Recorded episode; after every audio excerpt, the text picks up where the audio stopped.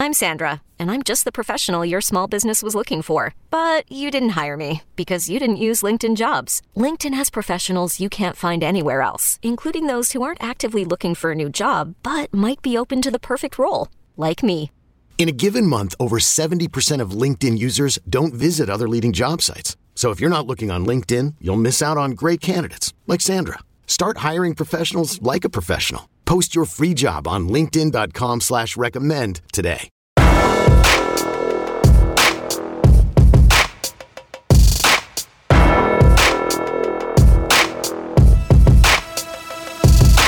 Welcome in everybody to the flagship podcast interview. I'm joined by former Texas All-American offensive lineman, um, 24/7 sports analyst, former college coach.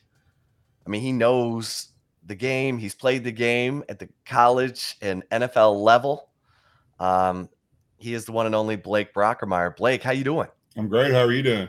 Hey, man. You know it's uh, it's an exciting time, I think, for Texas football after a really disappointing five and seven season. Of course, you're also the father of Luke Brockermeyer, middle linebacker for the Texas Longhorns, and we'll get an update on Luke here in a second. But um, after a disappointing five and seven season, Blake, uh, Steve Sarkisian and his coaching staff uh, put together a top five recruiting class with a lot of offensive and defensive linemen.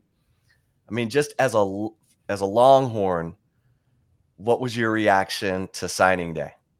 I thought it was great. I mean, they did an amazing job of, of getting a bunch of needs that they needed. I mean, really, besides Bijan and, and Worthy, they pretty much need either starting help or or you know bodies at every position on the field. So I think you know Sark's been in the SEC for uh, you know a little bit, so he understands what it takes to win. And I think uh, offensive line and defensive line is where they you know, focused, and they've also got some speed, uh, you know, some secondary pieces. So really, just they, they really need everything, but they hit a home run with the O line and the D line, I think. Yeah, and as a as an O lineman yourself, talk about um, being able to bring in a big group like this um, at the moment. Well, a, a big group, and then you kind of grow together in your time uh, in college because I mean I think that's kind of what you had, right? I mean, and as yeah, a coach, yeah, it's well, that's the way it used to be. It used to be grow together. Now it's you play a year and you enter the transfer portal. So trust me, all did they find, did they sign six guys or five guys? I can't. Yeah, I, six. Yeah, um, so, signing day. Trust me, all six of those guys will not be there in a year.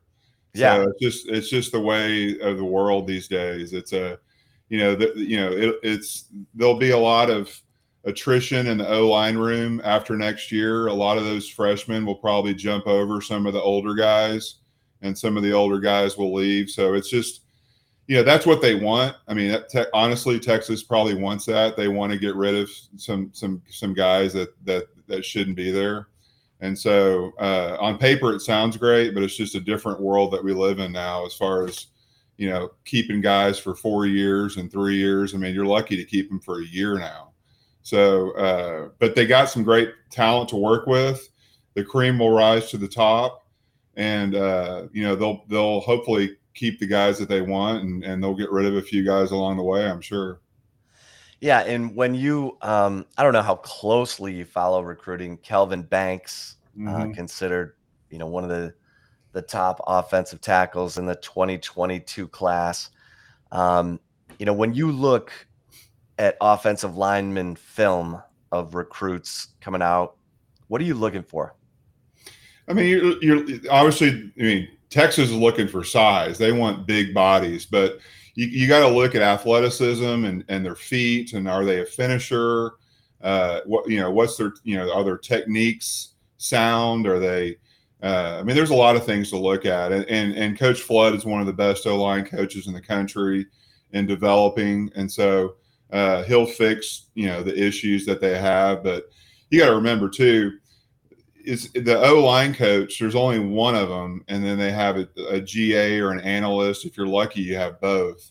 So Coach Flood's not going to be able to coach these each one of these guys all day long. I mean, in the spring he will, and, in fall camp some, but at some point it's going to be who are the guys that are going to play, and those are the guys that you focus your attention to. I mean, that's that's the way it is at every school. So uh, it, it's not it, it's not like you know the NFL where you've only got eight eight bodies and one coach, and you can really work with guys. It's kind of you know these these kids are going to have to to do things on their own to improve their techniques and get with the older guys and work with them on their own because you know coach flood's out re- trying to replace all those guys he signed today for next year. So that's just the way that's the way college football is now.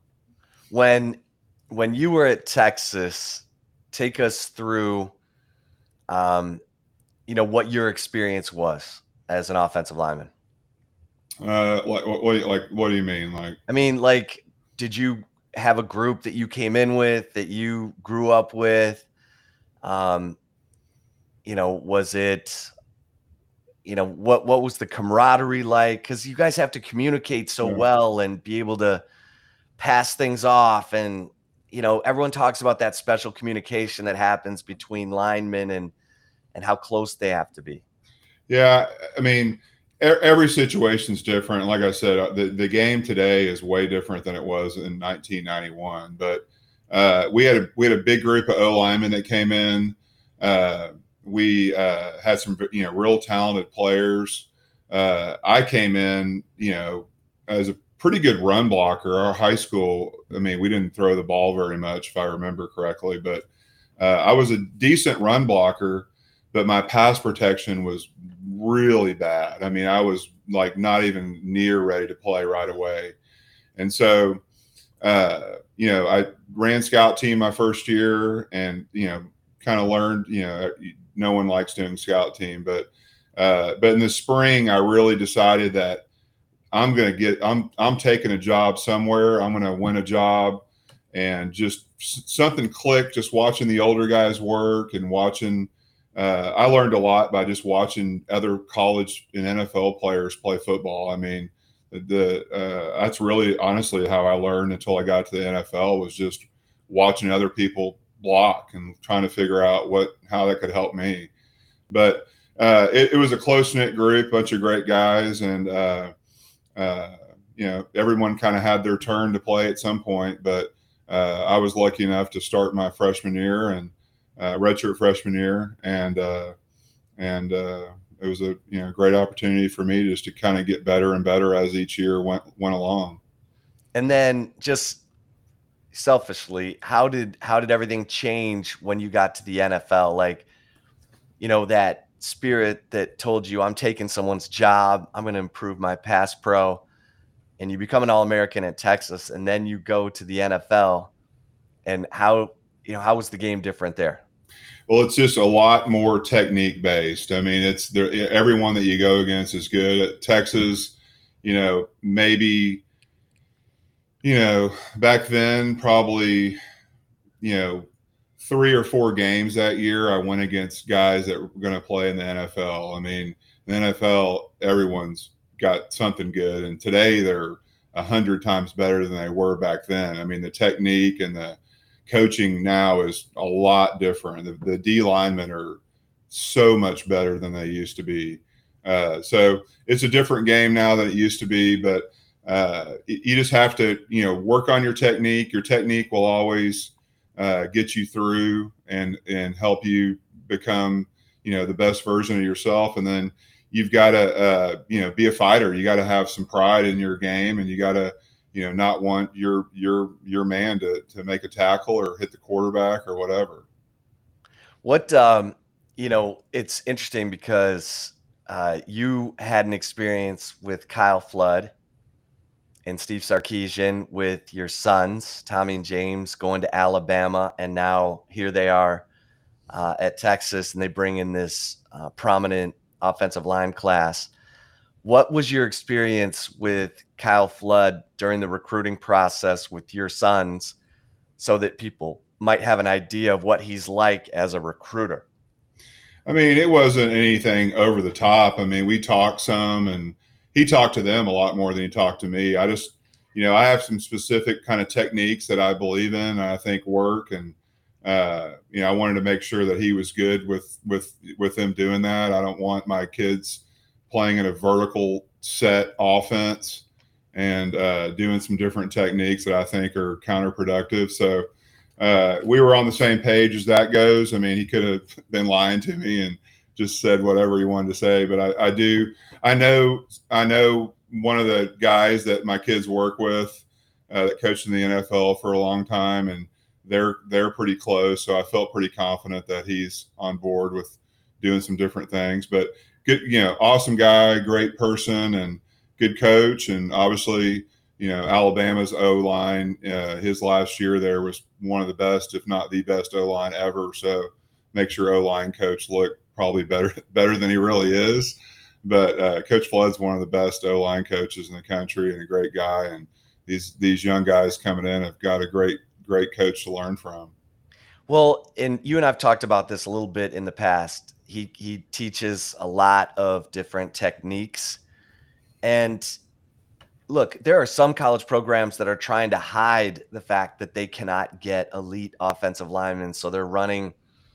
You know, Mike Leach ran you know the wide splits and just got big bodies and tried to make defensive you know players have to run a long way to get to the quarterback and try to get the pass out fast others are running you know wide zone you know to try to hide the fact that maybe they, they can't win one-on-one or whatever but sarkisian and flood run it all like you have to have premium offensive linemen to run the kind of offense they want to run. That that almost demands it, right? Well, I think I think it it goes both ways. I mean, uh, you you have to, in my opinion, your offensive coordinator has to call a game to to give your offense a chance for success up front. And I think if you're running screens, you're running the ball, you're running play action pass, you you know change it up and drop back pass. Like you have to keep you know you max you different types of protection you know alabama uh, uh, ran a lot of max protection in in, in flood and sarks last year there uh, and texas didn't texas ran some of that last year but not as much as i thought they would with the offensive line issues they had so you got to put these guys in a, in a, in a, in a and get put them in a chance to succeed as a coordinator if you just drop back pass every time you're going to get beat 100 to nothing. I mean, that's just college football. You know, you break down games on first and second down, normal down and distance. You break down games, short yardage and goal line, and third down is like a whole different game. Third down is a whole day of game planning. So defenses do it, offenses do it, and you have to be successful on third down to have any success in college football. So you want to get in manageable short yardage third down uh, you know distance so you can move the chains and so uh, you know that'll be that'll be a premium for texas here on out and uh, you know sark's one of the best play callers there is so uh, you know hopefully they'll uh, you know put it all together next you know next next fall what did you see in watching texas what did you see as the biggest areas for improvement on the offensive line I think I, think the offense. I mean, the offensive line wasn't you know great, but I think I think they caught a lot more flack than they should have. I, I know I saw a lot of backs missing blocks. I saw a lot of tight ends missing blocks. I saw quarterbacks not reading the right blitzes on certain uh, blitzes and where they were hot off a guy. So I think you know everyone blames the quarterback and the offensive line when things don't work for the offense. Uh, but Texas had a lot of issues. They dropped a lot of passes. Uh, you know, they they uh, you know made some bad throws here and there, uh, but you know the O line wasn't the you know greatest in the history of college football, but they also uh, weren't as bad as I think people people think they were, and I think they improved as the year went on. When you and in Sark, I asked him about this on signing day about um, true freshmen playing on the offensive line. And he said, We had one at Alabama, we had three at USC at one time. What what's your you know, you you've been a coach, you coached at SMU. Um, I think you were coaching the defensive line, but you got to see what the offensive line was doing every day. Uh, is it easier for a true freshman to play on the offensive line now, or is it just about that kid? I think it's. I think there's a combination of things. I think it's a lot of it's about the kid, how how ready he is, prepared he is. You know, is he strong? Does he have good technique? Uh, it also depends on what who's on who's in front of them. I mean, if, do you are you going to a team that has you know bad offensive linemen? Uh, and if you know if you do, that helps. And I think it also the conference. I mean, the Big 12 is a lesser football conference than the SEC, so it's easier to get on the field and play against comp- the guys that you're going against than it is in the SEC. So I think a lot of it falls into that. I think coaches uh, have to help. I think they have to help the the if you if you've got a young guy in there, I think you have to to to be aware of who's in the game and be be ready to help that player with certain types of protection and help. And if you're a tackle, you know maybe give him a chip every now and then or slide that way more. Uh, so there's ways to do it, and, and and it happens. I mean, this year in college football, I mean, I saw personally probably close to 10 guys playing you know different schools. A&m had two guys west virginia had a guy uh, notre dame's starting left tackle got hurt in the first half of the opening game of the year but i mean that's that's impressive at notre dame. So it, you know there's there's a couple more guys i can't think off the top of my head but uh, but it, it can be done uh, but i think you would it, and it would be better to not do it if you could but if you're that guy and you're ready to do it then you know it helps you down the road i think. I think what what i've noticed in in kind of the old way clemson the old clemson i'm going to call it the old clemson because i think clemson's on the slow decline here but when they were trevor lawrence and Etienne and scoring 40 points in the first half and blowing out everyone in the acc you know their backup o lineman basically played half a game and so if you can get guys in the game and play guys in reps get reps, get game reps. Those are valuable reps that I think pay dividends. And now with the four game uh, redshirt rule, I mean, you can actually get and play four games. Start. You could start four games and uh, get some great experience. But uh, you know, it's, it's just up to the coach and the O line coach and the head coach on what their plan is and and and how good the player is really ultimately. Well, um, how are Tommy and James doing? Obviously, Alabama is in the college football playoff, and uh, exciting times for uh, the Brockermeyer family. How are Tommy and James doing? I know you you and I talked earlier in the year about how he's going up against Will Anderson every day in practice. That's you can't put a, a, a you know price on how uh, valuable that experience is.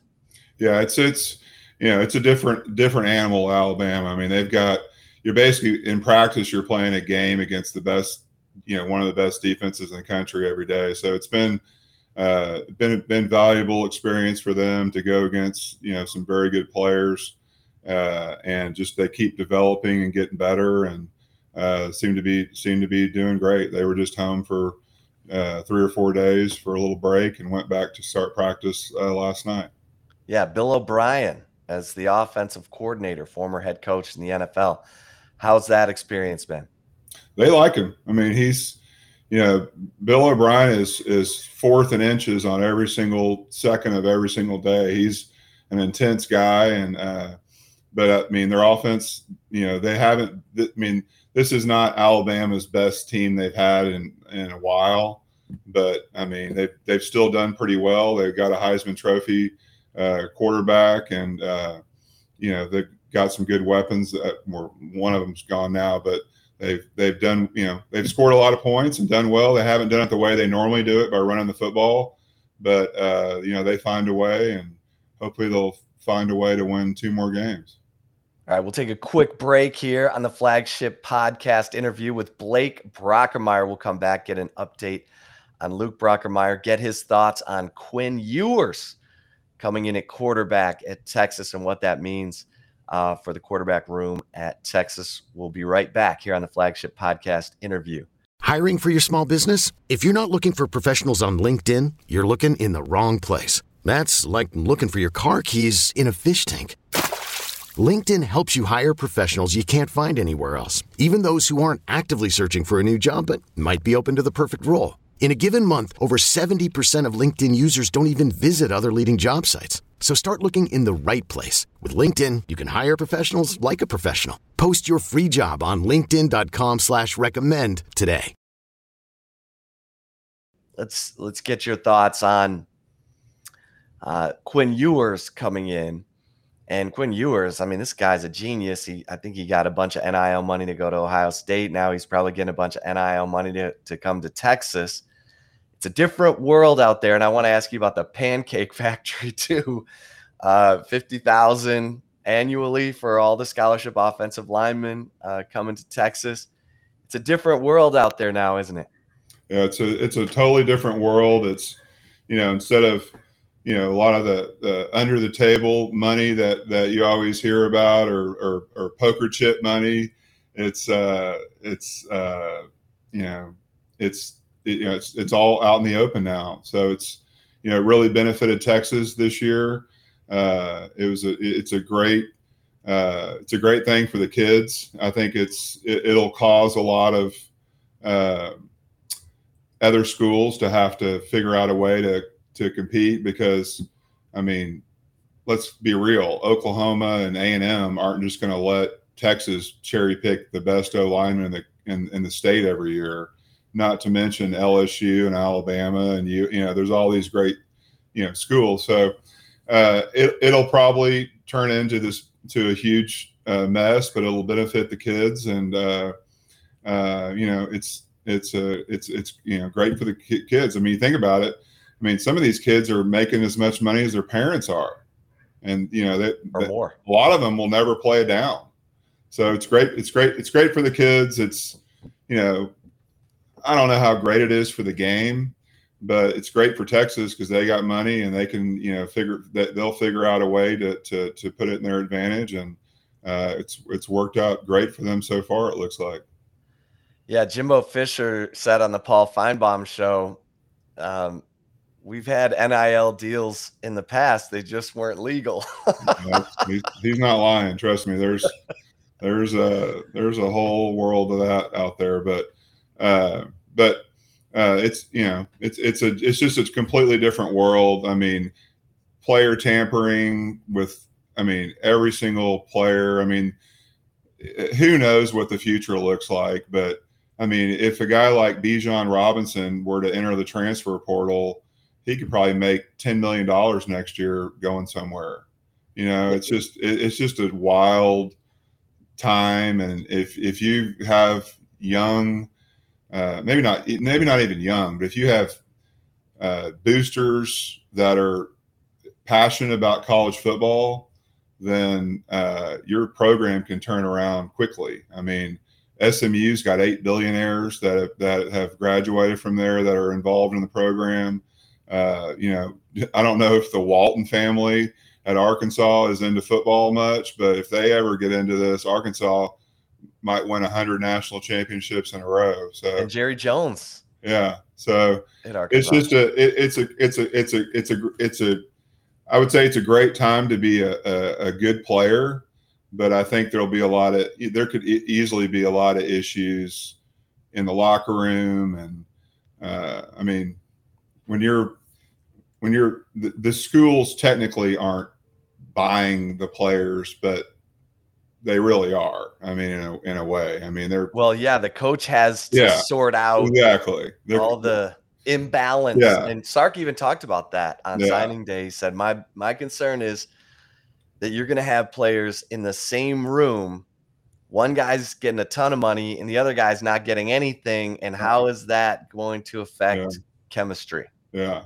Well, at Texas, they're you know it looks like at least from what I've read, everyone's going to get something. So that's that's that's good there. But you know, when you basically name a starter at a certain position by paying, you know, by by someone else paying them money that you're telling them to pay the guy money. I mean, what if the guy turns out to be a bust? And what if you don't have any backups. I mean, if if I mean, I'd have I personally would have a hard time being a backup quarterback at Texas with Quinn Ewers being there. I mean, he's going to be the starter. It's almost 100% lock for that. So, you know, why would you want to be, you know, I mean, he could get hurt, obviously, but uh, it's just a weird situation to be in. And, uh, but that's that's the world we live in now, and it's great for the players that are getting paid, and uh, I'm sure it'll cause some you know some headaches along the way. Well, for for Tommy and James, they were recruited right before NIL was approved. Have they been able to get some NIL deals or I mean, they haven't really they haven't really played or anything. So, uh, I mean, there's some opportunities for them to do. We're, you know, very cautious of, I mean, I'm not going to just sign some deal that's, you know, a, a, I mean, I want to, if we're going to do something, we're going to do something big. So, so far they haven't, but they've, you know, they have some opportunities and, uh, but they, you know, ultimately you got to get on the field and play. You got to yeah. do something. I mean, nobody wants to pay a bunch of money to a backup quarterback, and so, or sorry, back to a, a backup player, not quarterback, but just a backup that's not playing. So uh, they'll have their chance to to do that. I mean, ultimately, that's not our concern. I mean, the, our their concern and my concern is for them to compete at a high level against the best players in the country and uh, have a chance to win a national championship. So uh, they've put themselves in a position to do that. Now they just got to go do it. Yeah. Yeah. I mean, Bijan Robinson is over a million dollars in NIL. He won't talk about it. It's amazing. He's a humble kid and uh, seems to be liked by his teammates. Um, let's get into your other son, Luke, who, you know, started all season at middle linebacker. And then in the last contact practice of the season, tears his ACL. Blake, it's it's uh just a heartbreaking situation. Um, you know, take us through it and how he's dealing with it. Yeah, he unfortunately uh, had a non-contact injury on you know the like you said the last practice, and uh, he had surgery on Monday. He's home uh, here in Fort Worth healing and getting ready. He starts rehab tomorrow with a guy that rehabbed me 100 years ago. So, uh, so we've you know he's in good hands. Uh, you know, Texas has done a, a, great job with getting him ready for, you know, surgery and rehabbing, pre, you know, re, prehabbing before surgery, and uh, so they've got a great plan, and he'll be uh, he'll be ready to go when the season starts up in August, and uh, hopefully can uh, continue to, you know, get on the field and contribute. Yeah, I mean, he was a, an incredibly productive player uh, for Texas this season. Couple interceptions um, you know, just talk about his season as you know this this great story of a guy who believed in his, believed in himself, bet on himself, and became the starting middle linebacker. Yeah, you know he uh, you know he you know did the best he could. He tried hard and uh, you know had a pretty productive season. You know he rotated a lot with you know different linebackers, so he, you know he wasn't on the field every single play, but uh, you know he he, he made some great plays. He had, he obviously wasn't perfect in every game, uh, but you know did the best that he could and had a great experience and loves the coaching staff at Texas. Loves Coach Choate. Uh, I think he likes him more than he likes me, but uh, he uh, just had a you know the season was disappointing. Uh, obviously, wasn't how anyone expected it to go, but uh, you know he was excited to to you know contribute you know any way that he could, and uh, you know hopefully he can do the same next year. Yeah, I mean the it was such a weird season. The way that Texas, you know, got out ahead of Oklahoma and had the double digit leads against Oklahoma State and Baylor in the third quarter. Those are the three best teams in the conference. And and then it gets away in different ways, you know. Against Oklahoma, the defense struggled. Against Iowa State, Texas led at halftime. The offense couldn't do anything. It just was a weird year. It wasn't like you could point to one thing. It was different things, but you know, it and Sark talked about it being mental. And so, you know, do you have a thought on on how the the pattern kind of kept repeating itself? I mean, I have a lot of thoughts. Probably not going to tell you every one of them, but I mean, you know, the Oklahoma game was a heartbreaker. Obviously, they they you know should have won that game. I mean, let's not kid ourselves. They had many opportunities to win the game. Kind of kind of blew it. Uh, Oklahoma State game was going well. You know, we had a pick six before uh, halftime where we were going in to score. That was just a dagger. And I felt like kind of like after, I mean, looking back on it now, I feel like kind of after the, you know, after that happened, it just seemed like you know, a lot of teams. I mean, there's a lot of teams like this. I mean, where things are going well, and you think you might maybe have a chance to win the Big 12 or go to the Big 12 game, and then you don't, and then just mentally, for some reason, just people kind of scatter and do their own thing. And you know, the Baylor game, they had many opportunities to win that game. They had some. I mean, they had a million different things, but just some of the drops they had in that game. I mean, there's there's so many th- different ways, but uh, I think when you have high expectations, it's like LSU. I mean, every year they go into the season, they have a lot of talent. Alabama beats them, the season's over with, and then they shut it down. I mean, so that's it's kind of the same thing. I think mentally, I think you just have, uh, you know, just wasn't a, a, a, you know, they had a lot of probably people going in different directions. Let's just say that. Yeah, and now they got a lot of people going into the portal. Yeah. Um, and and this is a rebuild. I mean, Sark said with two games left in the season, there could be 33 new players on the roster. Yes, I mean on signing day, he said 36 or 37, which is yeah. we're talking about, you know, a third of well over a third, mm-hmm. approaching mm-hmm. a half of your your scholarship roster. Um, and and so I mean, it's a rebuild. So, what should fans expect going into 2022?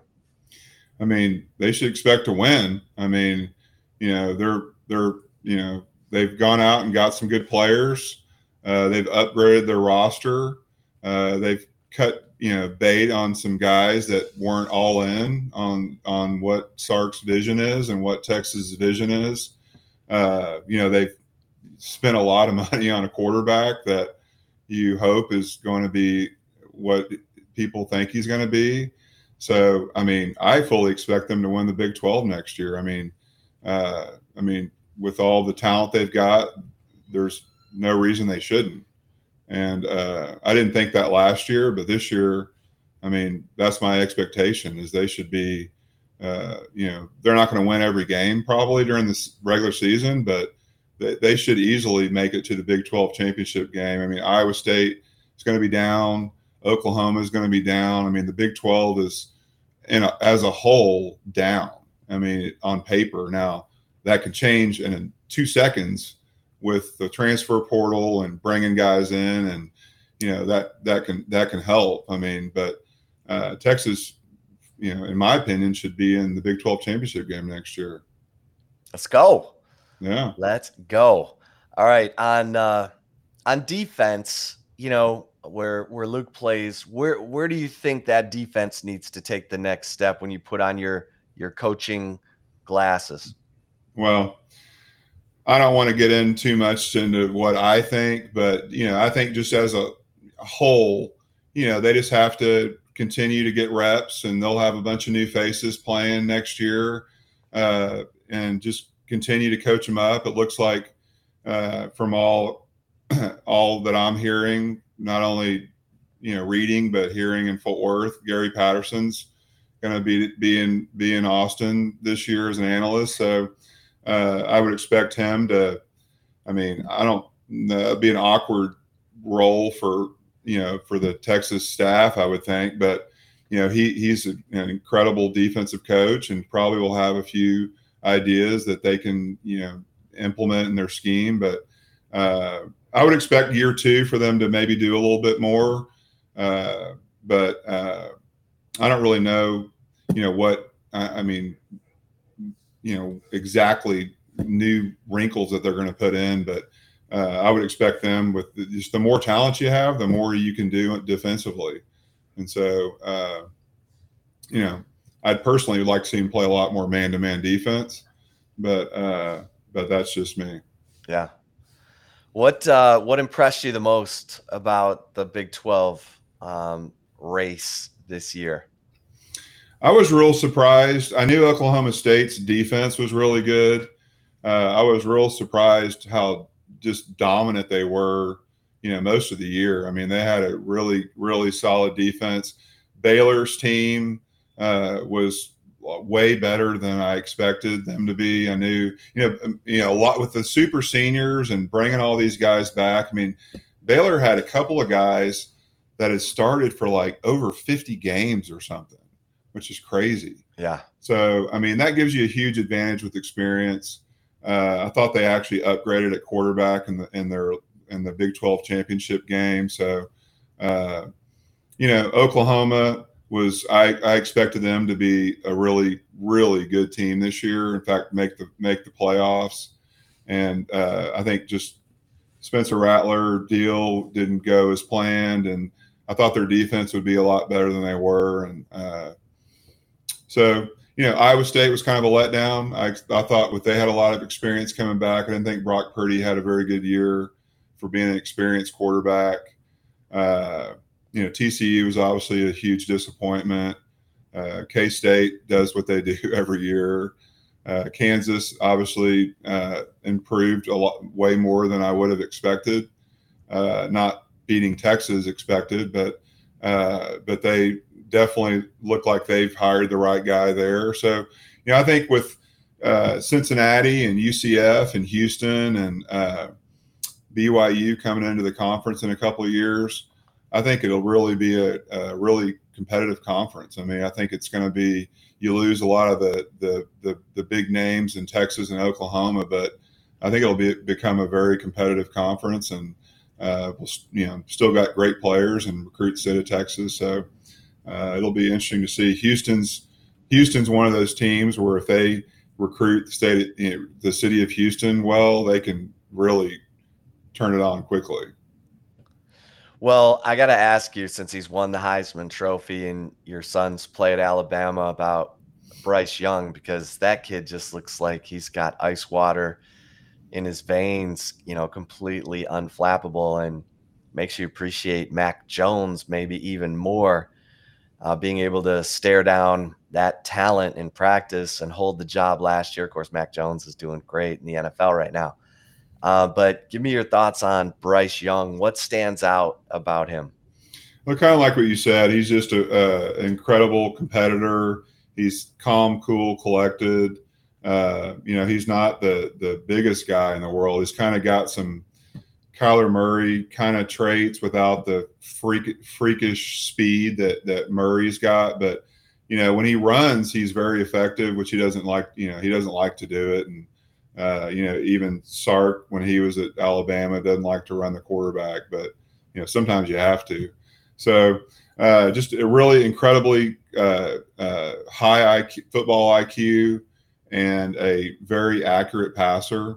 So uh, just a you know just a just a you know exactly what he was supposed to be coming out of high school. I mean, just a a freak freaky guy, and you know that's why Lincoln Riley is at USC right now. I mean, you go watch these games on Saturdays, and it's you know the the you know Brock Bowers from Napa, California, Georgia, you know Bryce Young at Alabama, you know. Uh, uh, you know, DJ at Clemson, you know, I mean, all these guys from the West Coast are on the East Coast playing football. So you can see why Lincoln Riley took that job, and USC will likely be a powerhouse sooner than later because just I think he'll keep a lot of the talent in in the state of California, and with Cristobal going to Miami, you know Oregon's going to lose a lot of its you know kind of star power at coach.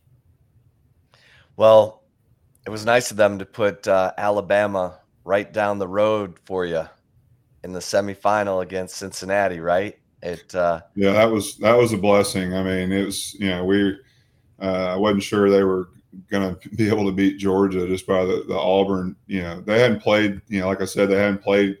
You know, great all year, but uh, at times when they do play well, they look unbeatable. Uh, and uh, just you know, being the number one seed and being able to choose where you play is. Uh, everybody wants to play in a, in a controlled environment, and a, you know, I think most coaches would prefer to not play in Miami just with the distractions off the field. So, uh, just great, you know, for them to be around and to have a you know a bunch of people here and you know have a good time. Looking forward to the game and hopefully they'll win it and get to get it get go to Indianapolis of all odd places for the Natty. Indianapolis. Here's yeah. your reward, kids. You're going to Indianapolis. Yeah, exactly. You're gonna play at Lucas Oil Field. It's still, um, I mean, wherever the game is, just being having an opportunity to win it, it's just it's so hard to do. And uh, you know, we, you know, Alabama's Alabama, but next year is supposed to be their year. They're going to be loaded next year. So this year uh, was kind of a worse. I'm, I'm personally surprised that they uh, have done as well as they have, but hopefully they can keep it up for a few more games. Well, it's uh, it's always great conversation, Blake. I always appreciate it so much. Uh, you know, I'm so old. I covered you as a player, and here I am, you know, talking to you now as a proud father. And uh, congratulations on on all the all your success, all your son's successes. It's uh, it's a great tribute to to you and your family, and um, always enjoy the conversation. Love talking ball with you. Appreciate it. yeah, it. man. Enjoyed talking to you too. Have a great uh, holiday, and uh, we'll talk to you soon. Yeah, absolutely. Uh, for Blake Brockermeyer, I am Chip Brown of Horns 24 7. Uh, thanks for listening to the flagship podcast interview. Until next time, stay safe and keep the faith. Okay, picture this. It's Friday afternoon when a thought hits you. I can waste another weekend doing the same old whatever, or I can conquer it.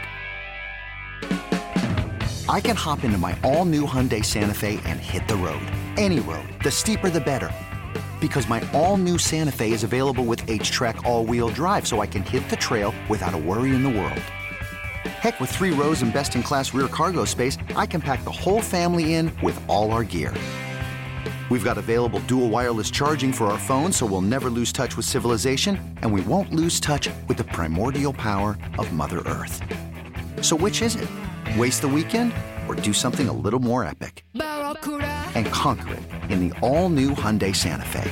Visit HyundaiUSA.com or call 562 for more details. Hyundai, there's joy in every journey.